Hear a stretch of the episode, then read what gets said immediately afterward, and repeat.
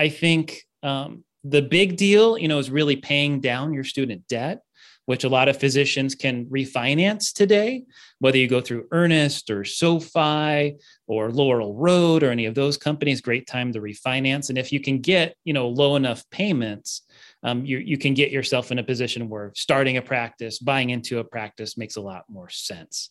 Uh, I think um, the earlier you get started in a private practice, the better, rather than being in a hospital system. That way, you can get a sense of how things work. Um, but I think um, the the sooner the better, as far as I'm concerned. Although obviously, when you have three hundred or four hundred thousand dollars in student debt, that's a big nut mm-hmm. to overcome.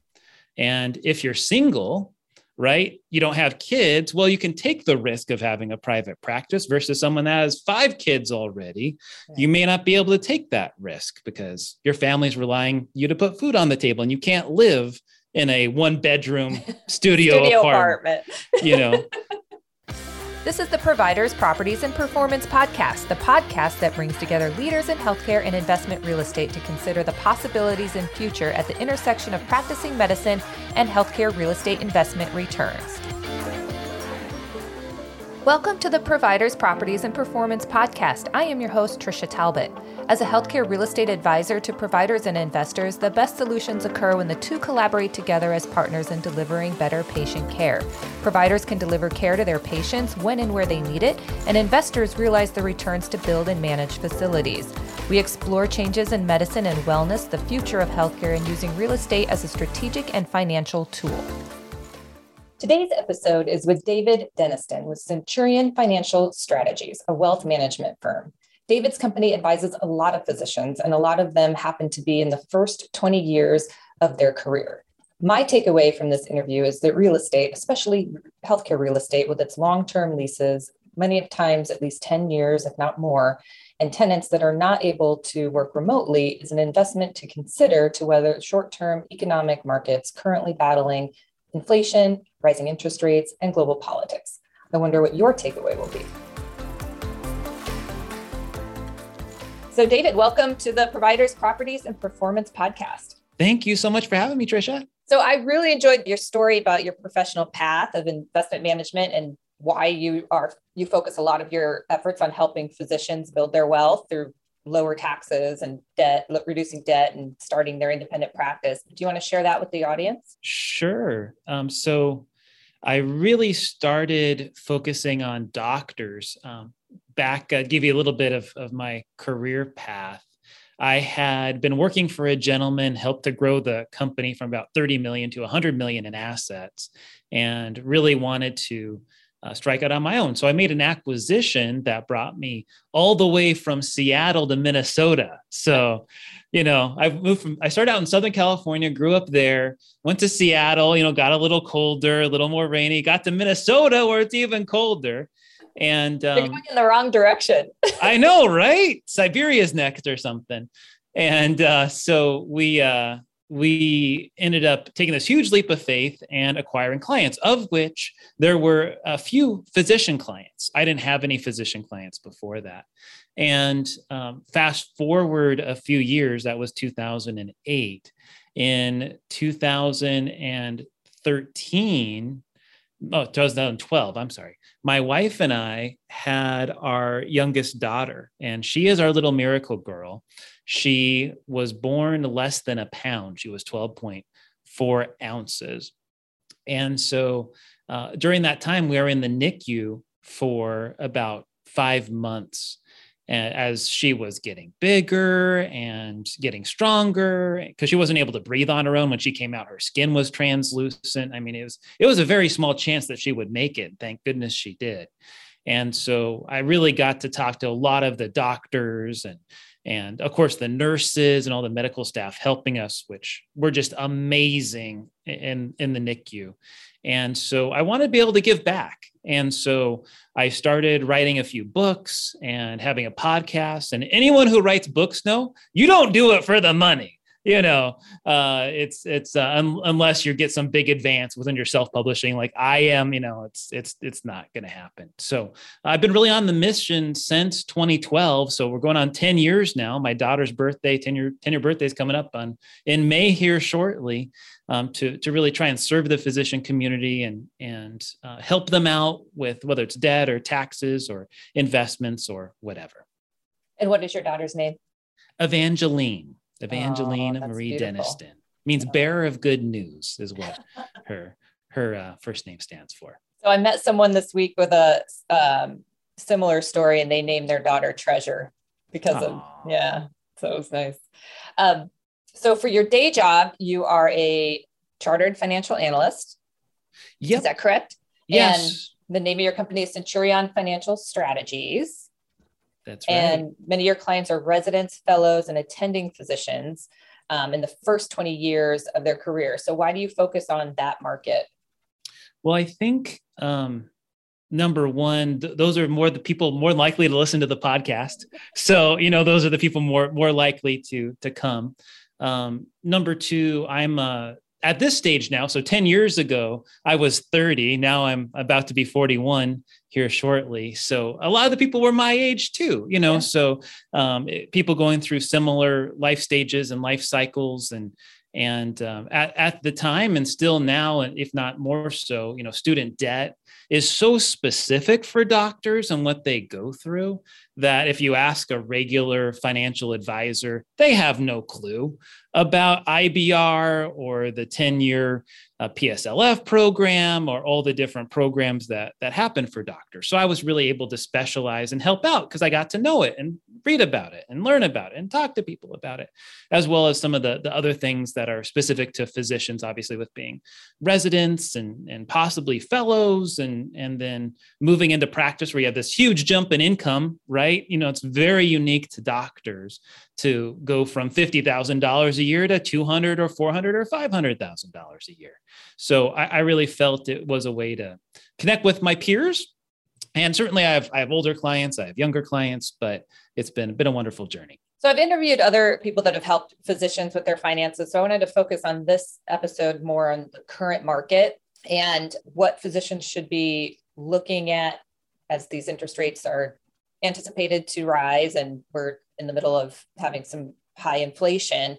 But even with all of that, looking at the current financial environment right now, I mean, interest rates are still historically low. And how does that and inflation and all this political unrest, what are you what are you advising your clients to invest in in this uncertain financial climate? Yeah, well, I, I think it's so hard, Trisha, right? Because um, if someone had a bunch of cash today, they say, Dave, I have a million dollars. What should I do with it?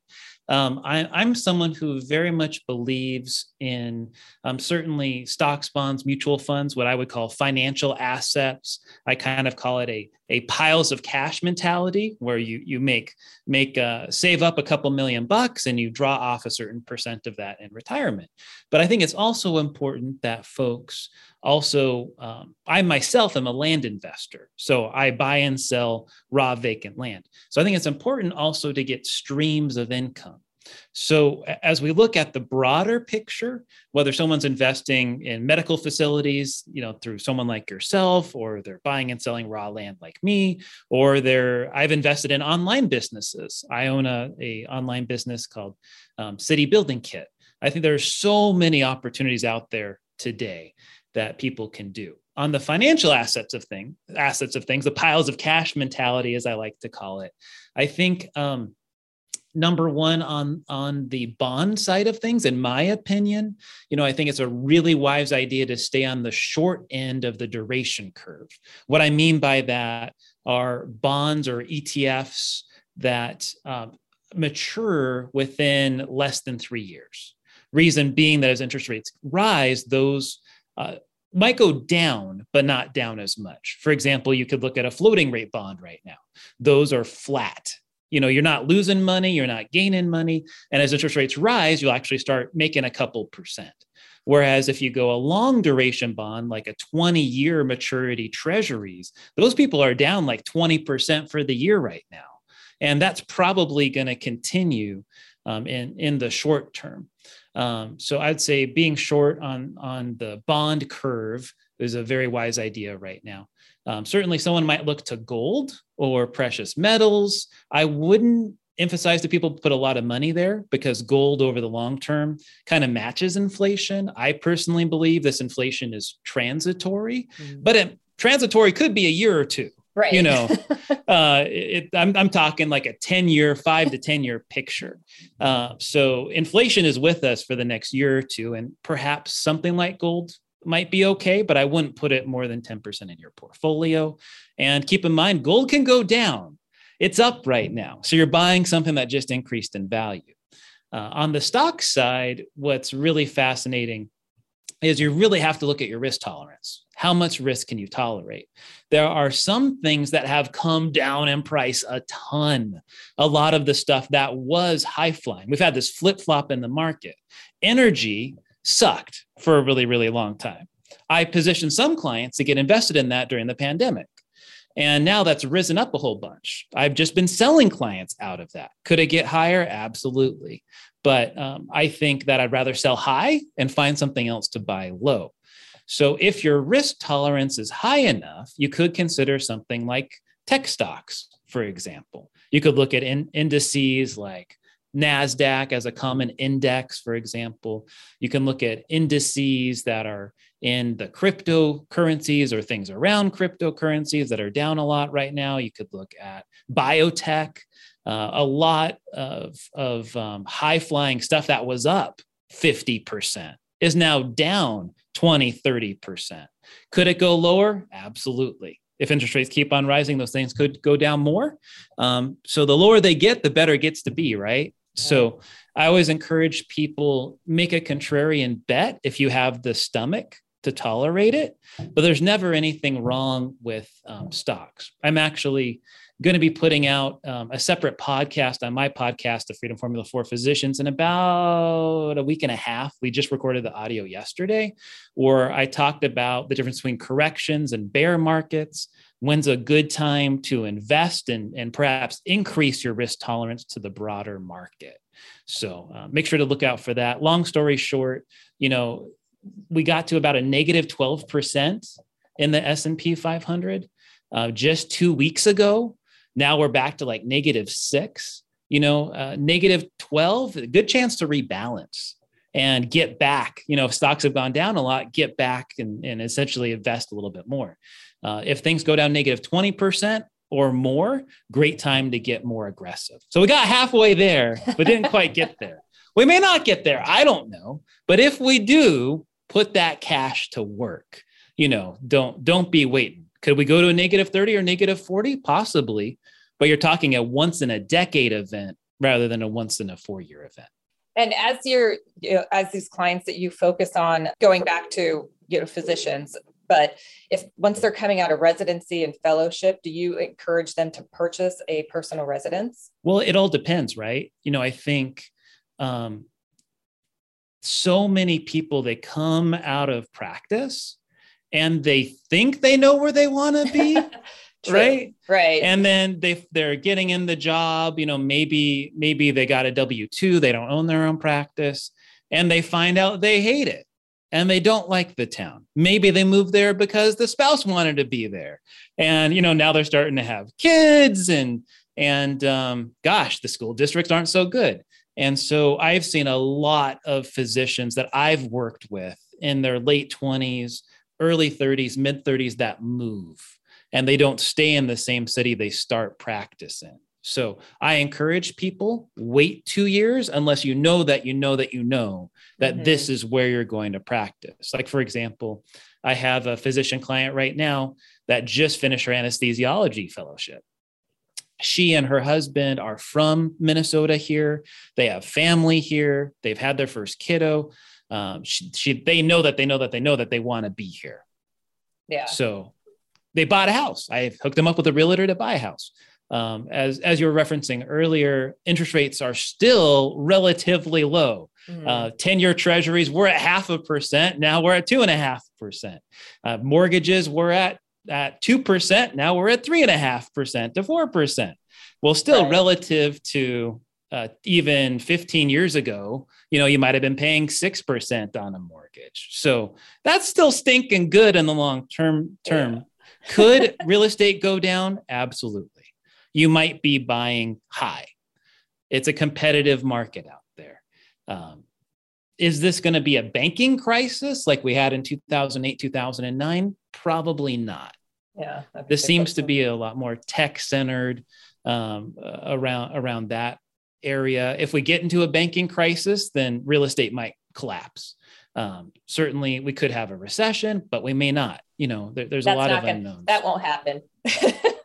we can all hope, right? Yeah. You know, uh, with with employment being so good right now, you know, and and the demand out there and all the supply chain issues, there's a lot of need for investment and capital and um, there's a lot of good reasons to think that this economy could continue chugging along. Obviously, if we get into World War III, that would suck horribly. Exactly. And uh, we have to acknowledge it's possible, right? I mean, it's a possibility. We can't ignore it.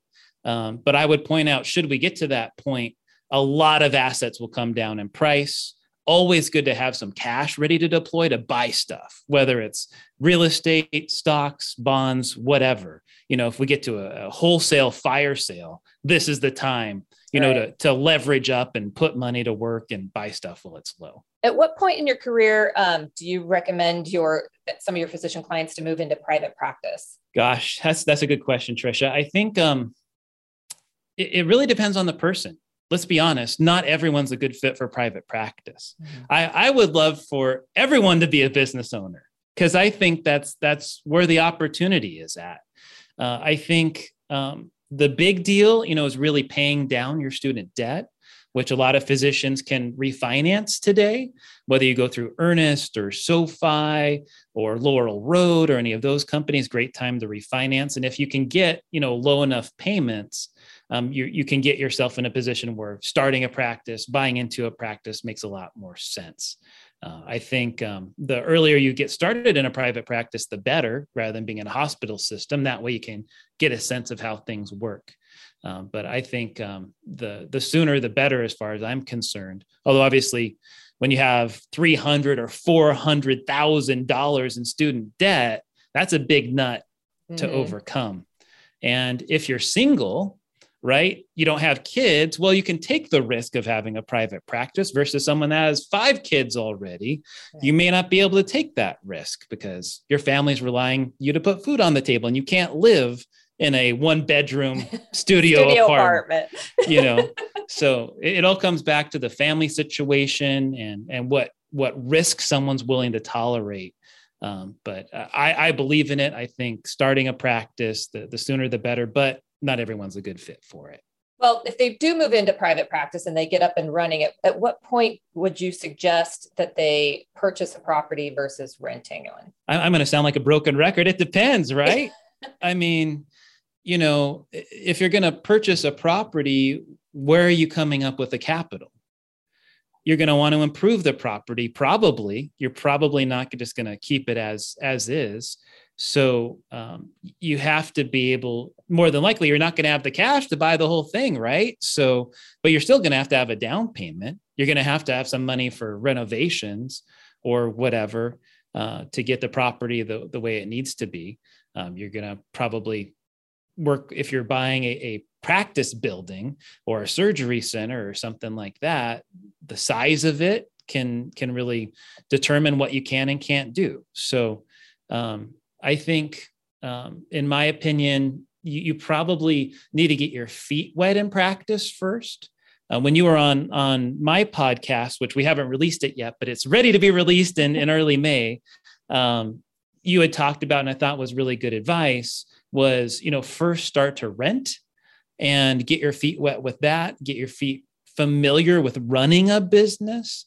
And I think, in, in my opinion, after doing that for three to five years you know you have a pretty good handle on what you can and can't do hopefully the practice is growing and you know you have excess capital to put to work and you know what you can afford at the end of the day um, better to pay yourself right than pay right. someone else rent if at all possible to do and you know when they start thinking about uh, purchasing a property you know obviously it depends on the supply and everything like that but do you help them with so if they come to somebody like myself and you know we have some numbers do you help them understand how those numbers affect their business or how do you counsel them the, the way i look at it is is uh, we're all members of a team right? You know the the if you look at a company to me the client is the the head of the board of directors and we're, we're essentially on the board with them.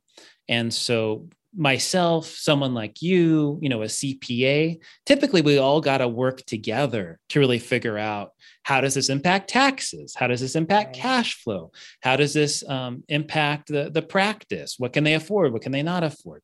So I think it's really important to have a good, solid team around you, including a financial advisor, including uh, a, a real estate person like yourself, including a CPA, perhaps an attorney, you know, all on there and people might have different opinions.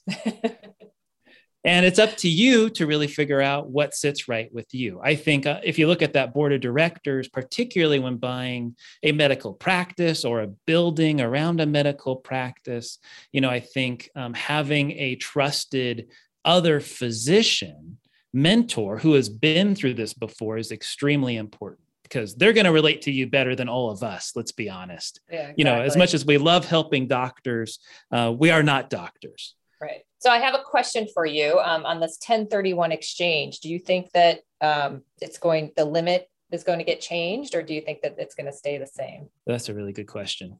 Um, i think that um, that the the government is is certainly in a lot of debt right now and continuing to be. Inflation, in some ways, is good for that because now the, the debt from the past is now less, right? Um, but I think the government is in a position where they have to, in the very near future, figure out what they're going to do about all the entitlement programs. Social Security being a big one. Where are they going to get the money to keep it funded? Are they going to increase the FICA taxes? Are they going to eliminate the cap off of it? Are they going to look at other revenue streams like 1031 exchanges or in the annuity world 1035 exchanges you know there, there's a lot of currently tax-free exchanges uh, for example your primary residence well if you live in it two out of the last five years and you're married up to $500000 of equity is tax-free there are all of these tax breaks and, and loopholes right now that certainly could be trimmed or eliminated if the uh, government's in a revenue grab. So I think um, Any, anything is pretty much up for grabs.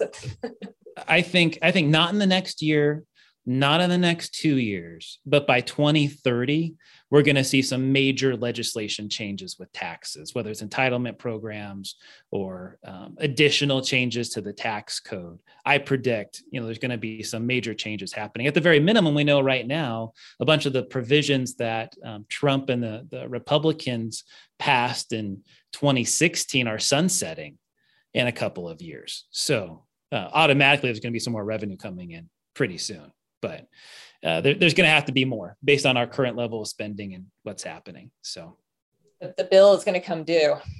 It will. it will. Absolutely. Absolutely. It'll, it'll be interesting to see how it all happens.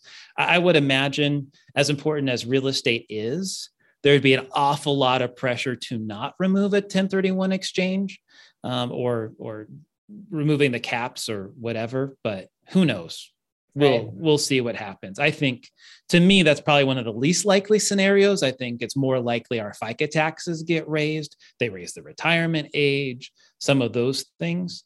But I would say um, it's not impossible. You know, if I was to give probabilities, I would give the the FICA taxes and raising the retirement age probably you know a 60 to 70 percent probability by 2030 something like the 1031 exchange must much much less probable you know they, they could I, I, for example i have a subchapter s corporation right now. Mm-hmm. i don't have to pay fica taxes on the majority of my income only what i pay myself on a w2 right? Well they could change their minds on that. Now i got to pay fica taxes and all that stuff so um, there's there's lots of things that we're utilizing right now that are awesome so utilize them while you can everybody that's exactly. all i have to say about that well, great. We're going to move into um, Q&A section. So get to know you a little bit. Uh, what was your first job? First job, I pulled carts at Costco in Southern California. So I would go inside and, and help people out. And it was during the summer, right after my senior year in high school. And uh, one of my good friends that worked at Costco got me the job. At the time, I was getting paid $10 an hour, which was awesome. You know, nice. 20, uh, what was this? 24 years ago or whatever. And so um, that, that was a hard job. Got a great farmer stand though. I was going to say outside though for the summer would be nice. 100, 100 something degrees in Southern California isn't so nice on a blacktop. Oh, yeah, right that's true. It does get hot. But um, I had a um, good farmer stand, so it's all good. what would you be doing for a living if you weren't uh, in the wealth management? Well, certainly um, I mentioned earlier, I buy and sell land. So if if you told me, Dave, you cannot be a financial advisor, you have to not have Centurion Financial Strategies anymore. You know, certainly land investing would be uh, what I do. I'm also personally really interested in self storage facilities and in um, farmland and leasing that out. So that'd be the kind of stuff I would explore. And why land? What got you interested in land? Well, um, when I grew up, my parents um, had gotten married and um, they had they had uh, my mom had a house and um, when they got together they bought a new house. And so they got into real estate and rental real estate. So they did it i don't know three or four times. So they weren't like flippers or anything like that long-term holders. And so i had helped them manage one of their properties in washington when i was up there for college. And we had a tenant that uh, worked for the navy and this was during the second Persian Gulf War, and he went off and uh, trying to get rent. And this was the the budding of the internet, right? This is like 2000, 2001 when when this was was happening, and um, it was just a pain to collect rent. And so I got burned out on that because the guy serving our country, I was like, oh, this is such a pain. I felt bad. You feel like a jerk for asking someone to pay, but you got a contract, right? And you, right. got a mortgage and you got to pay the mortgage. So uh, I was I was a bad property manager, um, but in college I had a finance degree, and I, I, certainly started my financial advisory career all the way back in 2002, and um, really have always had a knack for numbers. And uh, you, you got a little bit of of my career journey to where I started my podcast in 2012 well, I had a guest come on in 2017, Mark Podolsky. He goes by the Land Geek. Um, and he started talking about buying and selling land. He started talking about 300 to 600% rates of return from buying and selling land. And I was like, this sounds like BS. I can't believe this stuff. Uh, which to be true, you know, honestly, those rates of return are inflated that's kind of a raw number, but you got to take out some expenses. But it's not unusual for adjusted returns to be like 100 to 300%, which is still really yeah, stinking good for for no maintenance and for no maintenance. just paying property taxes. And so i uh, i got into it from him being on the podcast and went through his education stuff i've gone through land academy's education stuff gone through some of seth williams on REtipster's educational stuff. So i continue to, to improve on this but basically i love the idea of no tenants no toilets no termites that whole thing. And it was all about numbers and spreadsheets and flipping paper, which as a finance and Excel guy, right. I loved it. Right. And um, uh, certainly I have uh, now at this point, I have about 350 people paying me monthly for land where I am the bank. And huh. so not only do I make appreciation on the price, I also make money on the interest. So, um, and I have cash flow now to the point that um, assuming nobody defaults, which people do, and certainly if this economy gets bad, more people will default. Um, but generally, you know, I'm probably at about the point where I have about 60,000 a month in payments coming in. Wow. So it's grown to be a very substantial business. And I've I've branched off in two additional companies with a couple partners and um, uh, continue to grow and expand and try new land. Start out with a lot of cheapo properties where you buy it for a thousand dollars, sell it for four thousand four thousand dollars, and now we're getting more into buy for 10 sell for 30 um, those kind of margins or buy for 30 sell for 60 and eventually want to get into subdivides and, and stuff like that. But you have to have a lot more money for that. What I've yeah. loved about it is I can be very well diversified with a relatively small amount of money. So you take a, a house, like a rental house, for example. Let's say you have to put 10% down. Let's say it's a $300,000 house. You got to have 30, have to have 30 grand all in one investment mm-hmm. not including perhaps maintenance and fixing up stuff and whatever. With $30,000 in land, I can buy 10 properties easily among different parts of the country. Nice. So I can be well diversified geographically. You can't do that in other parts of real estate with a relative small amount of money. Now, I can't buy a $3,000 property in San Diego, California, right? You know, this is rural vacant land, often in the middle of nowhere, relatively, within three to four hours from a major metropolitan area. So I've really built a big team around that. So the amount of work I have to do now is relatively small. So I have a staff of about 12 people that help me run that business. Whereas my financial planning business, I'm in it, you know, that's the majority of, of my day. Um, some days are more busier than others. Sometimes land takes a little more time. Um, but uh, I see the financial planning. You might ask, why, if you're doing so well at land, do you still do financial planning? And the answer is that land is very economically sensitive. Yeah. So uh, all those notes I currently have could very, you know, it's not unusual in the 2008 uh, time frame from mentors and people I've talked to then that probably 50 to 70% of the notes will default.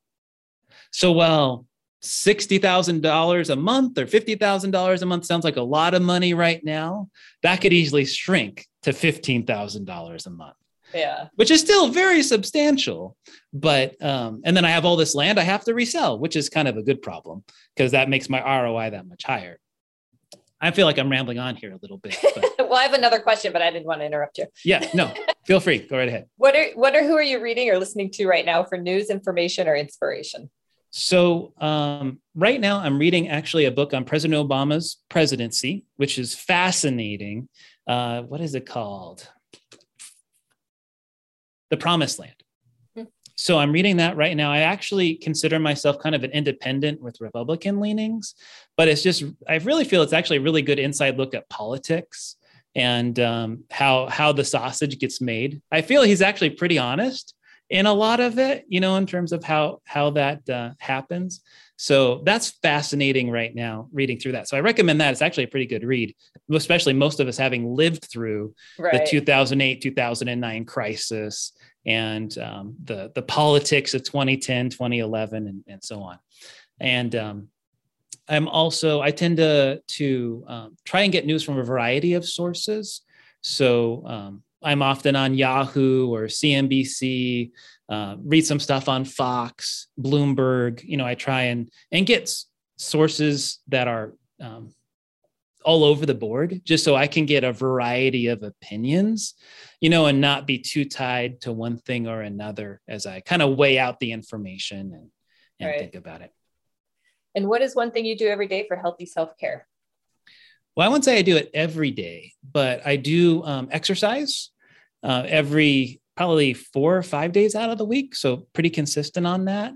Um, I also um, tend to do a little bit of, of meditation um, I'm a Christian, so I tend to listen to some Bible stuff, some some praise and worship music, things like that. Um, so that those for me are all kind of daily habits of stuff I do. Lovely. And uh, are leaders born or trained, in your opinion? Chicken or the egg? Um, I think I think it's it's both, right? I think some people are born into it. Some people have natural abilities uh, I would say someone like myself, I'm not like some um, outgoing politician that's going to remember everyone's name and and uh, can can really motivate people in some amazing way. But I think you can work into it as you develop as a person as well too. So I think um, certain kind of leaders are born, others are not. Well, you're leading a team of 12 people, so you, you're leading them somewhere. somewhere, hopefully somewhere good. well, David, thank you for this interview and your time, and it, it's been great. Well, thank you so much. Thank you so much, Trisha, for having us. And people can check uh, check us out all over the place Yes, if you want to if you want to look at um, the uh, the podcast Freedom Formula for Physicians, where you can check out Trisha in early May and hear our conversation together. Or if you go to daviddenniston.com, can find us there. I've had a number of different books. So if you Google me or Amazon me or whatever, uh, if you ever want to check out our land and what we're doing there, we have a podcast around that, Land Stories. If you look look that up, or genfamproperties.com, G E N F A M properties.com. Great. Thank you. Thank you, Trisha. I'm grateful for you tuning in to the Providers, Properties, and Performance podcast. If you enjoyed it, please subscribe, rate, review, and share the podcast with others. As a disclaimer, this podcast is intended for educational and entertainment purposes only and not intended for specific real estate investment advice.